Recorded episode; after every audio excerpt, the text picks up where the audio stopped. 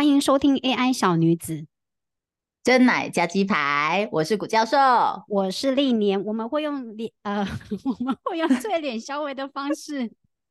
与大家一起轻松讨论 A I 话题。哦天哪，今天一开场一开场竟然就吃螺丝。好了，老师，我们今天要来讨论机器人。机器人这个话题可能会有一点点的技术跟知识含量会比较高一点。我我个人是对这个话题非常有兴趣，因为通常在生活当中的时候，我都很希望有机器人可以帮忙，有机器人可以帮忙，譬如像做家事，帮忙顾小朋友，帮的引用，所以就变得很有名。那弗洛伊德大家都知道嘛，因为心理学的 对, 对超级有名的人。对，那恐怖谷理论他讲的事情啊，我讲了之后大家就会觉得真的有这种事情，就是机器人的长相如果在呃慢慢的接近人类的过程中啊，在快要跟人一样，就是很接近人的长相的那个某一个时间点，大家会突然觉得它非常恐怖。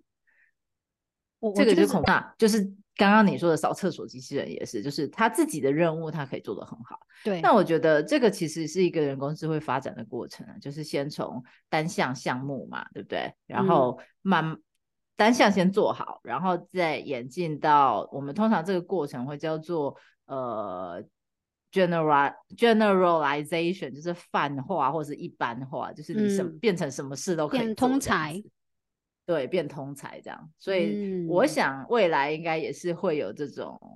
什么事都可以做的机器人。不过我对机器人来讲，我觉得除了软体要什么事都可以做之外，硬体要什么事都可以做也是挺困难的，就是我们刚刚讲的那几个一些限制嘛，嗯，就是它的这些运动能力啊，要怎么样提供给它，这些限制其实也是会有。所以呃，虽然现在看起来还没有办法有这样子什么都会的机器人，可是我想应该很快就是发在这个发展的过程啦，因为从之前到现在都是这样发展，那么未来应该也是可以发展到这个程度，我是有正面的期待。对， 我, 我希望非常很快就会有就会有像这样就会有人来打扫跟收盘子是吗？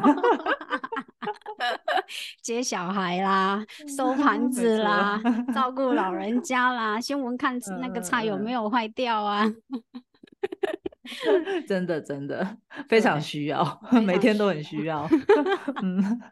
对，所以制作这些机器人其实就需要应该是非常非常多的专业吧，它应该就不是就只有硬体跟软体的结合了，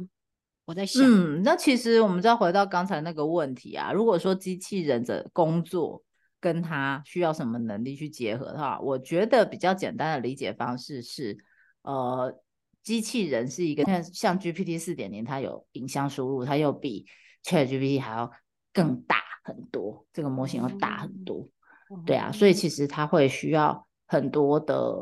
能力搭配起来。那我觉得就从这个输入，然后思考、决策跟输出这三方面去看，就大概是一个机器人工作每一次都要做的事情。的确它真的是有难度了，难怪我觉得我们的发展就是就是觉得哎，好像需求都在软体的这个，就我们刚刚说的输入，然后处理程序、决策跟输出整体的搭配，而且这整个行为必须要是有具有智慧的。 嗯, 嗯没有错。好哦、嗯、那今天大概就到这边，因为今天讨论的部分呢，技术含量有点高，然后知识含量也有点高，但是我真的觉得今天在整个这样子的一个一个老师所分享的内容里面，绝对是比你自己在网络上面看看文章影片你都可以学习到还要来的很多。所以呢呃，如果喜欢今天的内容，别忘了跟你的朋友分享，然后更欢迎给我们五星吹捧。那老师我们就今天到这边，那就下次见咯。好哦好哦，大家下次再见咯，记得要看我们的 podcast 哦，拜拜拜拜。